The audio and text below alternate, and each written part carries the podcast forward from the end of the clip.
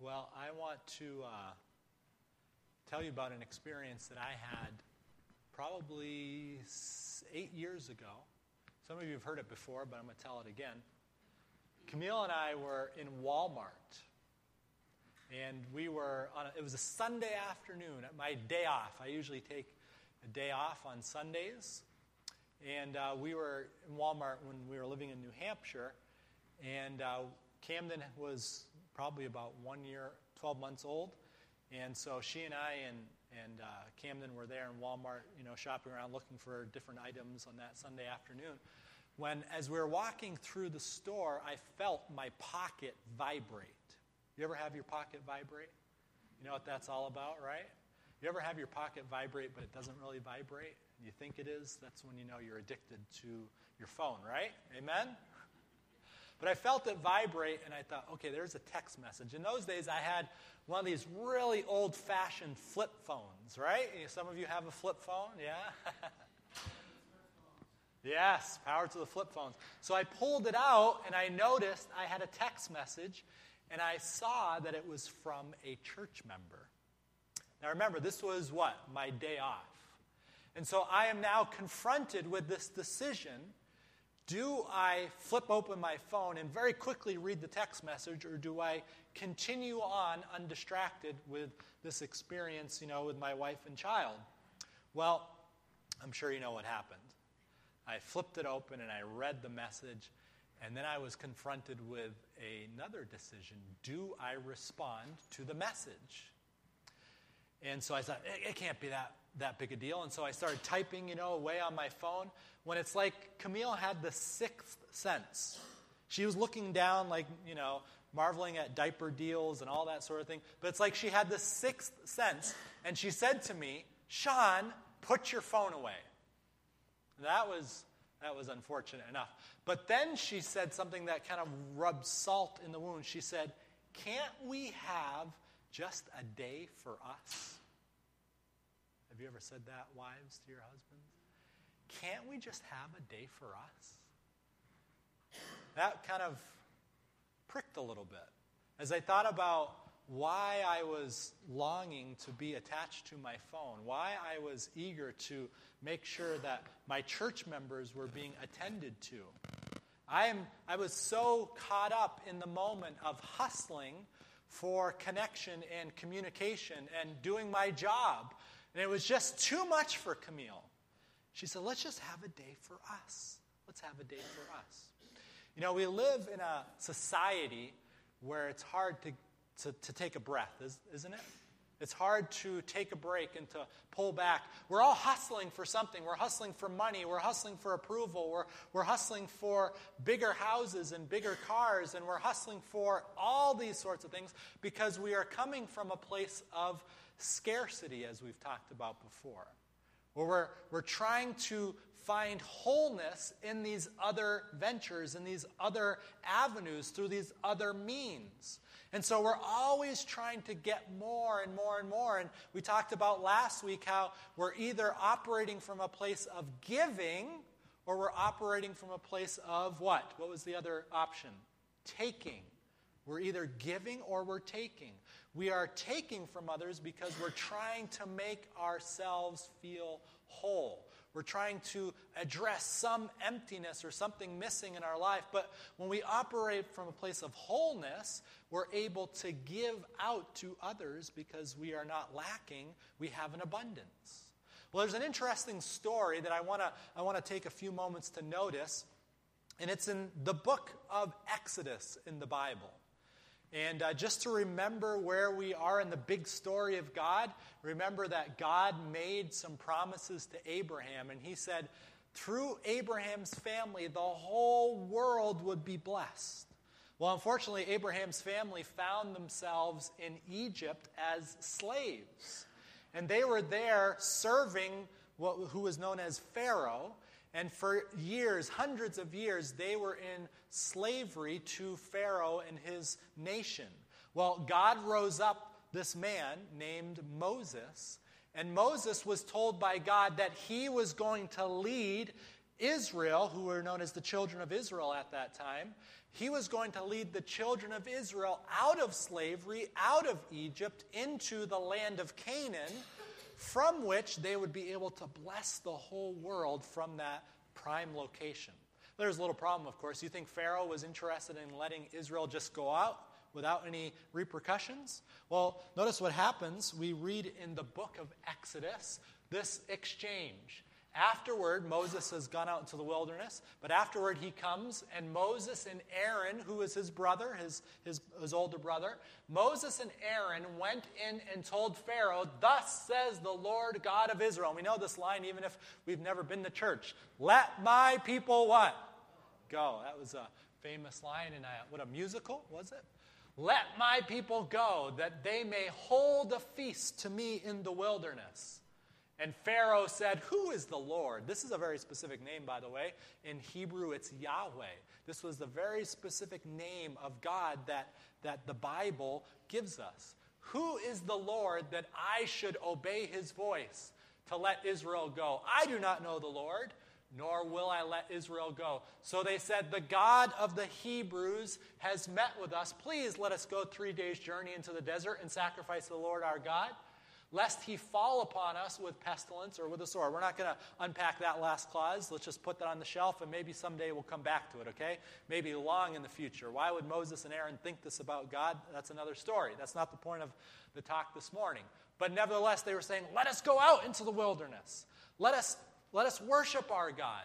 Now, notice what Pharaoh says. Then the king of Egypt said to them, Moses and Aaron, why do you take the people from their work? Get back to your labor. So Pharaoh is his, he's focused on this labor. He's focused on production. He's focused on working more and more and more. And notice what he says next. And Pharaoh said, Look, the people of the land are many now, and you make them what? You make them rest from their labor.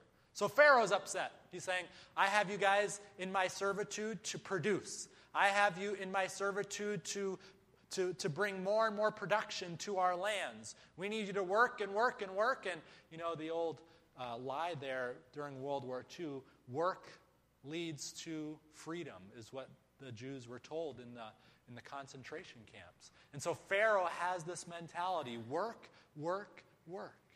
Do you ever feel like you're overwhelmed by that experience yourself? Like there's never any let up. It just keeps coming and coming and coming and coming. It's because we live in a world that is full of people who are taking, don't we? We, we live in a society that is predicated upon the idea of consumption, don't we? I remember after September 11, when uh, things take, took a turn for the worse, after the, that horrific tragedy. I remember President Bush, and this is not a political statement, but I remember President Bush saying that in order for us to get back to normal, what did Americans need to do?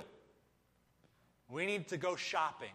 Shop more and more and more and more. Consume more and more and more. Because our society is predicated upon the idea that we need to consume. And in order for us to consume, we need people to produce those things that we're consuming. And this is the way the world operates so often is that we are a society of takers. We are a society of consumers. And so we need people to produce the goods so that we can consume them. Well, notice what happens. So the same day Pharaoh commanded the taskmasters of the people and their officers saying, You shall no longer give the people straw to make brick as before. Let them go and gather straw for themselves.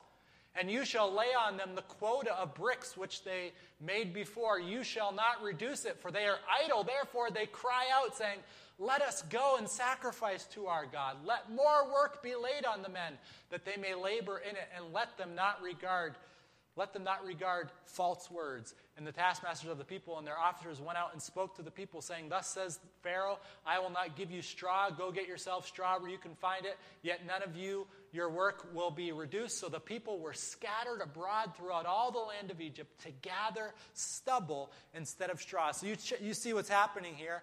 Pharaoh's like, You know, if you're going to be resistant, I'm going to add more work to you. You see, when we are working from a system of taking, when people cross our wills, what we like to do often is to get back at them and add more to their load. And we, out of bitterness and spite and anger, we give them more and more and more, and we take more and more and more. You know what's interesting is that in those days, the Pharaoh was considered to be a god himself. The Pharaoh, later on, represented the gods.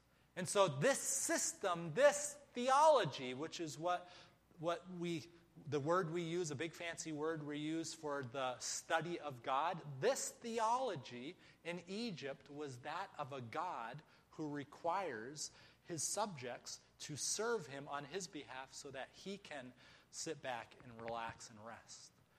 It's interesting, though, because what happens is the children of Israel, through a series of events, they eventually are freed out of Egypt and they go make their way to the promised land and they eventually come to, to uh, uh, the Red Sea and they part the Red Sea.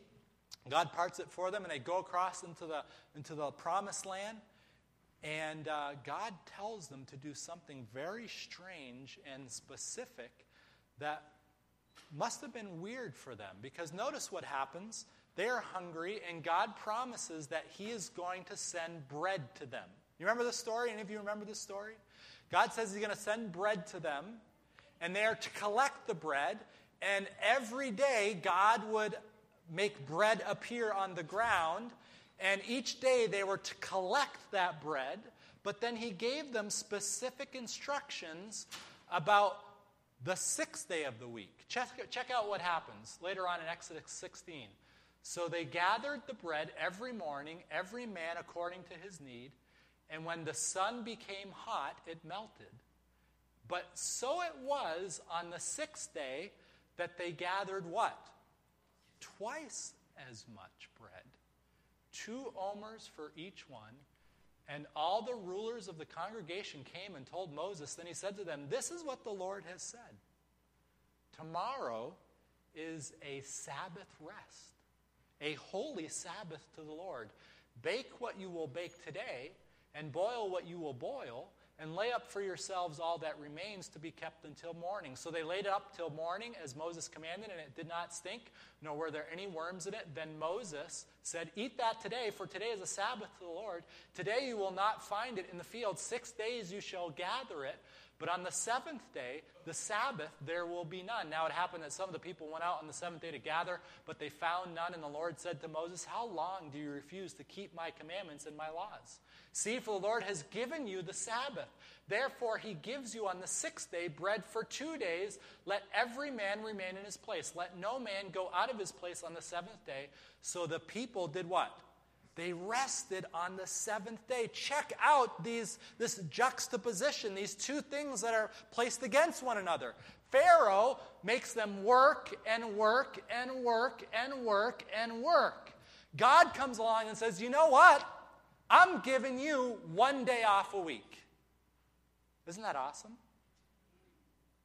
We, the Bible, the, the God of the Bible doesn't require us to continue to labor and labor and labor. He doesn't require us to have to hustle 24 7 to gather for ourselves. He doesn't require us to hustle for consumption, to take from people. The God of the Bible, of Scripture, gives us permission, at least He gave the Israelites permission, to take a break.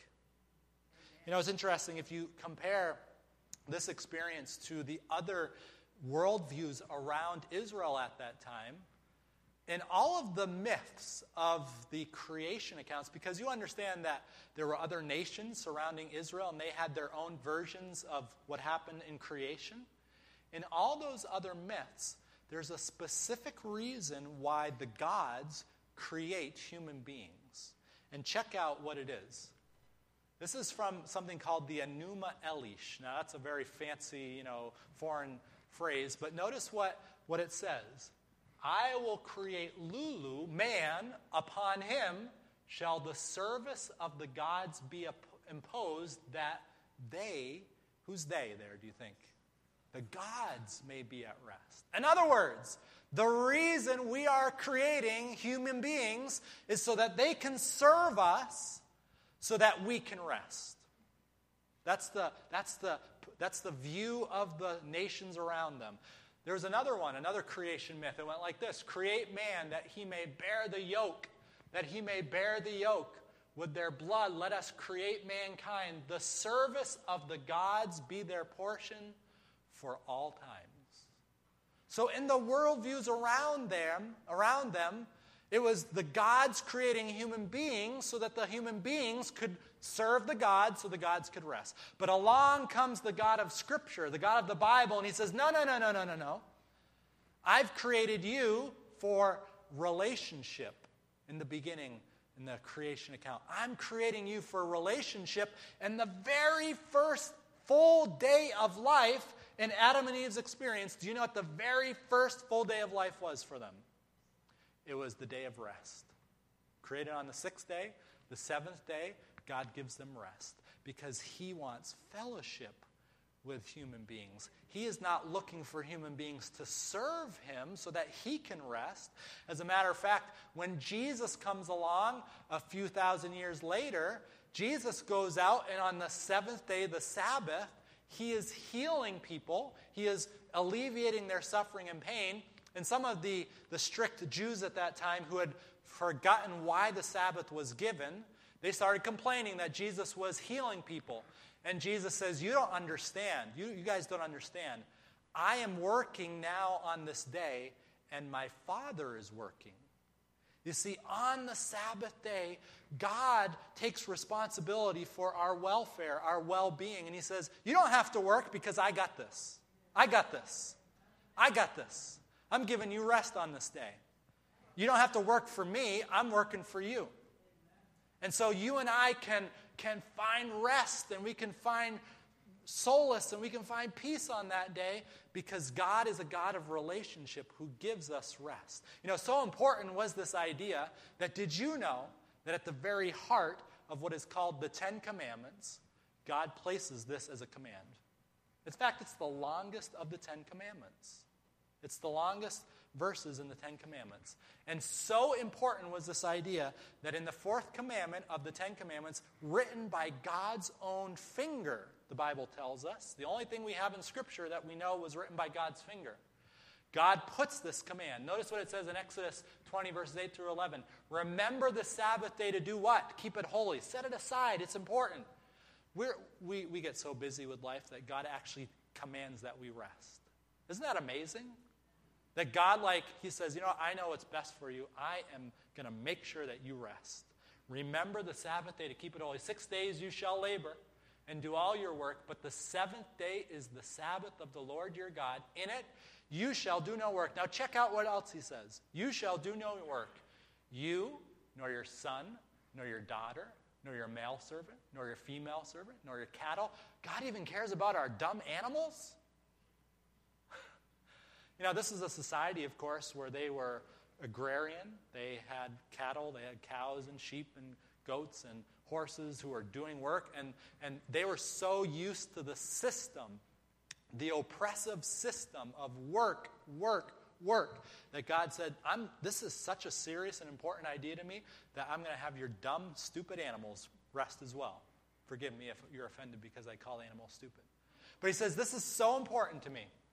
He says, For in six days the Lord made, by the way, sorry, he also says, Your strangers who are within your gates, those who are within your care, extend rest to them.